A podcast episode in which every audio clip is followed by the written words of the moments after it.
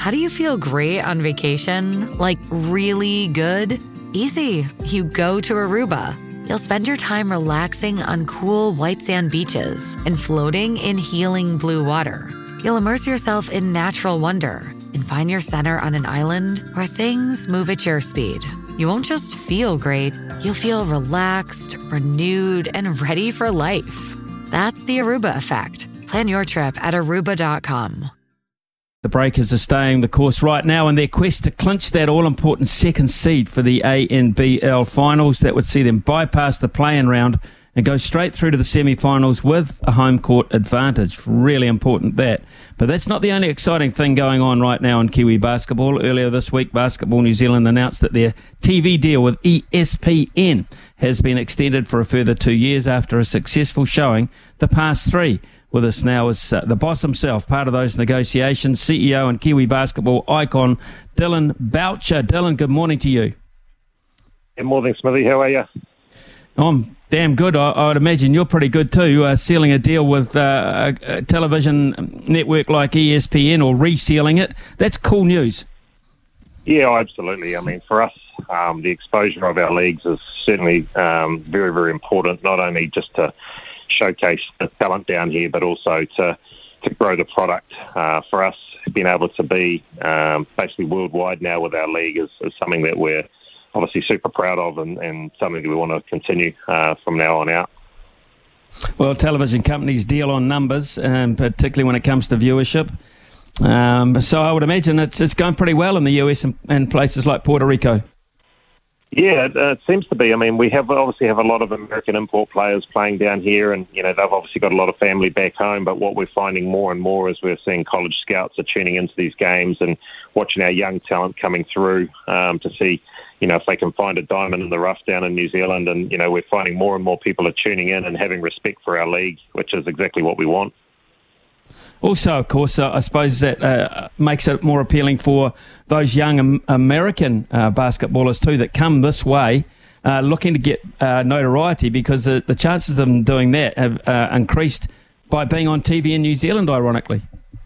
Oh, absolutely. I think any time um, you know you can get more exposure for players, um, it's attractive to them. And you know, coming down this side of the world, whether it's New Zealand or Australia, it gives them a good opportunity to see a different part of the world, but more importantly, get some exposure. Um, and our leagues are, are, both very well televised, and you know, having the ESPN deal now for us to be able to have these going directly back to the US, it does open doors up. A, a player like Torrey Craig, who played for the Wellington Saints and is now a you know, regular player in the NBA, is you know just one example of you know players that can go from from our league and then go across and uh, end up playing back in the NBA.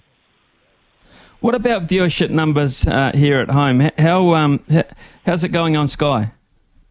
Yeah, they go through the roof. Um, to be honest, our, our growth, um, both in the numbers playing the game, but also the people that are consuming the game, are continuing to, to grow and continuing to spike. And you know, we've had record numbers uh, through through Sky uh, this last past season, and we expect those numbers to continue to grow. And we had you know, we were fortunate enough to have some games live on Prime and free to air television as well, and so that's a that's a big coup for us to be able to have some you know some Prime television um, viewing time.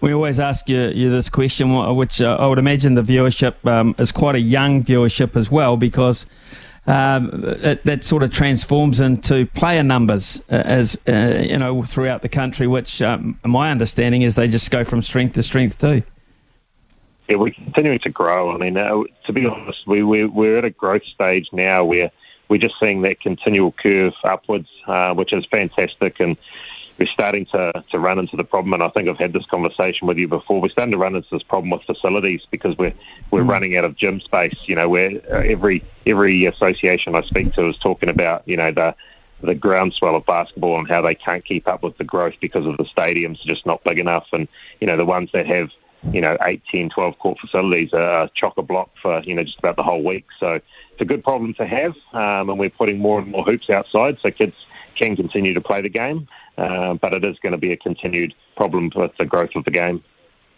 Well, it's three on three, and street basketball then becomes a viable option too, I suppose, does it? Yeah, three. I mean, three x three is now an Olympic sport, so you know I think you're going to see more and more kids really focusing. Probably like you've seen a lot in sevens. You know, you're going to see people that are really focused on that that side of the game, and you know, for us, there's huge growth in the three x three space, and you know, I know for even my own children, they love kids love playing three x three. You touch the ball more, it's faster, um, and the game's only ten minutes long, so you can get it. You know, you can have a quick game, and it's over and done with within ten minutes. Right, uh, good news also. Um, you lost uh, Hugh Bain, and of course, uh, he's moved on, Hugh. Um, uh, he'll never leave basketball, but he's moved on in his role. So you've announced a, a new uh, general manager of the leagues. In comes uh, Marie Taylor, who's been involved with Basketball in New Zealand for nearly 20 years. Um, how did you settle on Marie? Yeah, obviously, um, Hugh losing Hugh was was a big loss, and we wish Hugh well and did a great job um, in his time with us. And like you say, he'll never be he'll never leave basketball. He'll always be around and, and still be part of our commentary team. And but being able to elevate Marie into the role, Marie was uh, operations um, head of operations basically for the for the leagues, and uh, and and did a lot of uh, um, the heavy lifting, I guess you like, if you like to say. And she she was the obvious choice. We were when we started talking about replacing Hugh. Her name just kept coming up all the time, and she's again she's been part of Basketball New Zealand for a long, long time. Probably has the you know the highest IP of, of anyone in the business and, and understands every part of the business. So to have her now lead uh, our leagues team is something we're pretty excited about. Um, she certainly is, uh, is, has risen to the challenge, and just from the short time watching her operate, um, she's doing a fantastic job already. And we've no doubt she's going to be a fantastic asset to the leagues team uh, to be able to lead that group. In your own role, uh, Dillon, I just wonder how much busier uh, you've got within you know, because of the increased interest, the increased playing numbers, the, the demand on facilities, etc. Have you noticed uh, within your own role uh, a, a, big increase? Yeah, absolutely. I mean, I kind of thought, you know, stupidly thought at the start of the year I was going to ease into the year and, and kind of it would slowly pick up as the tournament started, but it's, it started with a hiss and a roar um, in a good way, in a positive way. And you know, we've got, um, as I said, we've got problems, but a lot of them are positive problems because of the growth of the game. It's been able to ensure we're keeping up with the growth of the game, both with um, facilities, with um, our commercial commerciality of our of our products, being able to make sure we were able to fund a lot of the the, the things we're running out in the communities and supporting associations to be able to deliver on you know what they what they need to deliver on and us, we, we like I say, we love the fact that our sport is continuing to grow, um, and it does mean everyone within Basketball New Zealand is very busy, and everyone within our associations is very busy. But we know as a sport, uh, if we continue to grow and, and we continue to match it commercially and um, and with funding, we'll be able to continue to really flourish as a sport. Right, which includes, of course, uh, uh, Basketball Aotearoa, which was immensely successful last year. A lot of coverage, uh, good numbers attending the games, um, and uh, now moving into uh, another growth year.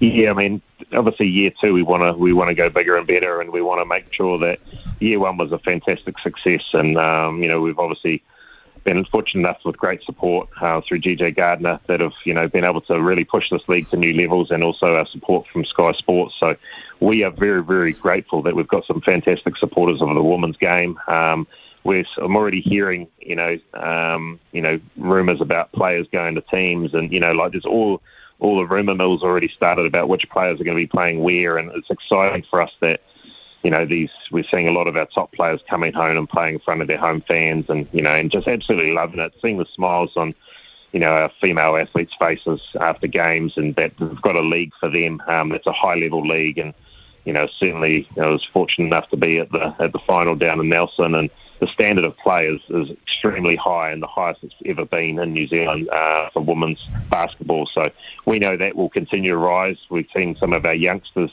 have gone from playing for those teams and now gone off to Division One college scholarships, and we're going to start seeing those girls coming back um, from college scholarships and joining these Tauihi teams uh, to make the league even stronger. Incredible performance last night, Dillon, uh, from the Breakers. Uh, they really kicked into gear at half time to overcome quite a big deficit, um, and they are progressing really cool, which is uh, obviously uh, it's so cool for basketball to have a you know a, a flagship like that.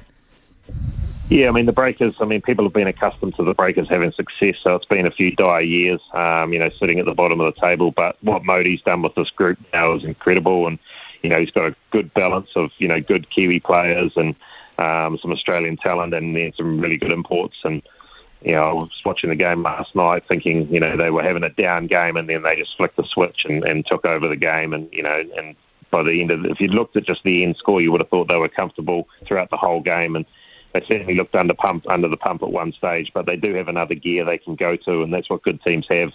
They have players that can go to another gear, and you know, as a team, they can go to another gear, and this team is able to do that, and they've done it.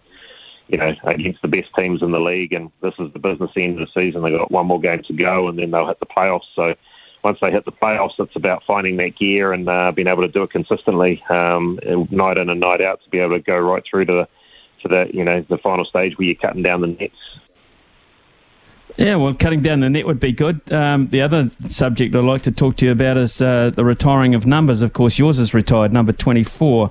Uh, Paulie uh, Henare, 32. CJ Bruton's 23.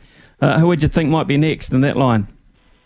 Yeah, there's a, I mean, there's a, there's a whole bunch of people. I mean, Mika Vukona's the obvious one, is someone who's already retired. Um, you know, Mika was instrumental and um, and you know, being a big part of those breakers' successful years, and, and, a big part of you know turning around the culture of the breakers. And you know, you another one is a Tom Abercrombie. You know, obviously still playing, but you know he can't have many years left in those legs. And you know, when he finally decides it's time for him to retire, um, you know, he's someone that would definitely um, see his, his jersey hanging from the rafters. So there's, like I say, there's been some, you know, you even look at a guy like Alex Pledger, who was a big part of um, championship runs, um, that, that, you know, has been unfortunate to have a bout of um, cancer and, and has got through it. He's out the other side now, but someone who's been in, instrumental in a lot of those championship years. And then you start, you, your list those down you, of current players that are still playing, your Corey Websters, you know, people like that, that have been big part of, of these championship years. Uh, so, there's it's there is a criteria um, that, that you know that the office staff will need to look at and and go through and, and who meets that criteria. Um, and I know certainly there's been some people that have been really instrumental in doing some great things for the Breakers, and their jersey may not ever end up hanging from the rafters, but doesn't make them any less more uh, valuable to what they were in the successful years. Always uh, great to catch up with you, uh, Dillon. Nice to know that things are still progressing on a very much a forward wave uh, within your sport, and uh, the announcement of a, a new GM and uh, those television rights, extremely successful period for you. Congratulations on that, uh, and we'll stay in touch. Thanks, Smithy. Appreciate it, mate. Always good to chat.